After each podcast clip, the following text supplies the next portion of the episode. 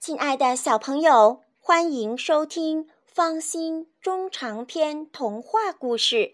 今天方心给大家带来的故事是《木偶奇遇记》第十九章。皮诺吉奥的金币被盗，他受到惩罚，坐了四个月的牢。故事开始了。皮诺吉奥回到城里，开始一分钟一分钟地数起来，等觉着到了时候，马上打原路返回奇迹福地。他行色匆匆，大步流星地走着，心跳得很厉害，如同挂钟一样，滴答滴答地响着。他边跑边想：假如树枝上不是一千个，而是两千个呢？假如不是两千个，而是五千个呢？假如不是五千个，而是十万个呢？啊，这样我就成了大富豪。我想拥有一座富丽堂皇的宫殿，一千匹小木马和一千个马厩，好供我消遣娱乐。我还要一座酒窖，如果里面……储藏着露酒和胭脂红酒，还有一个书柜，里面摆满了果脯、蛋糕、大面包、杏仁饼、奶油薄脆饼。他这样幻想着，不知不觉到了奇迹福地附近，在那里站住，停下来，四处观望，看看能否偶然发现有一棵枝条上挂满金币的树木。可他什么也没看见。再往前走一百步，还是什么也没有。他走进那块田地，径直走到种下金币的小窟窿那里，依然什么也没有。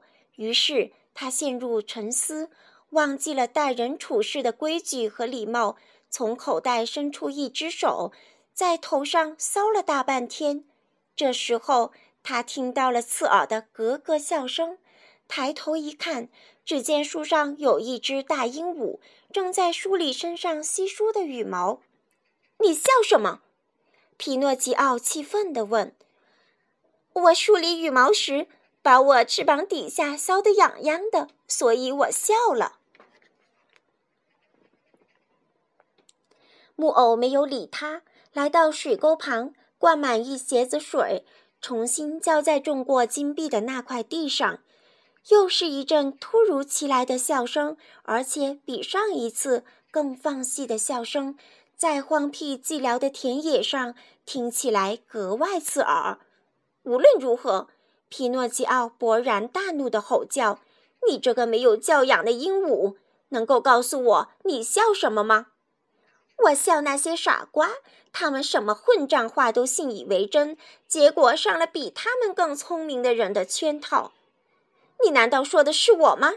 啊，对了，我说的就是你，可怜的皮诺基奥。我说你愚昧无知，仅相信种下金币像种豆和南瓜能得到收获一样。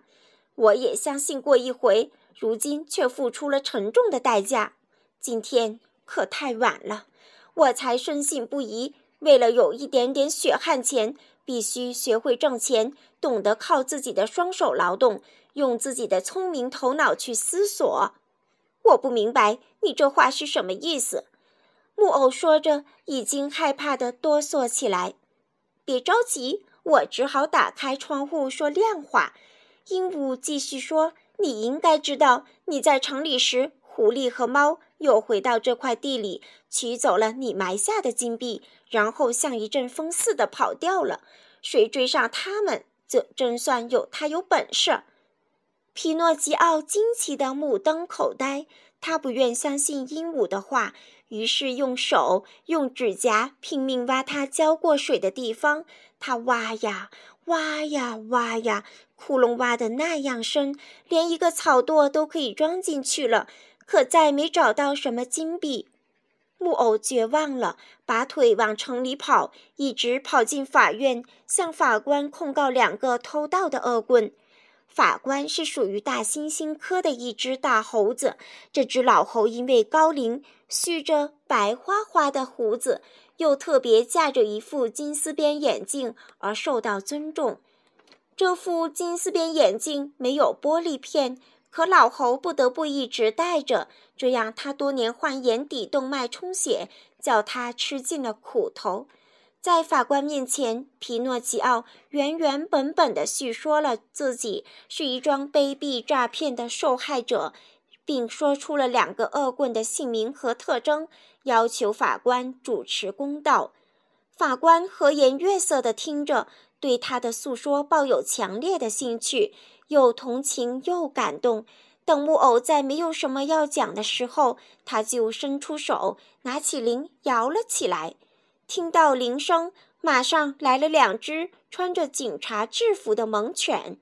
法官指着皮诺吉奥，对两个狗警察说：“这两个可怜的家伙偷了四个金币，把他抓起来，赶快送进牢房。”木偶听到这突如其来的判决，惊讶得目瞪口呆，就要提出抗议，但两个狗警察为了避免白白浪费时间。堵上了他的嘴，把他打入牢房。他在牢房关了四个月，好长的四个月啊！要不是出了一件极其庆幸的事情，他还要坐更长的牢。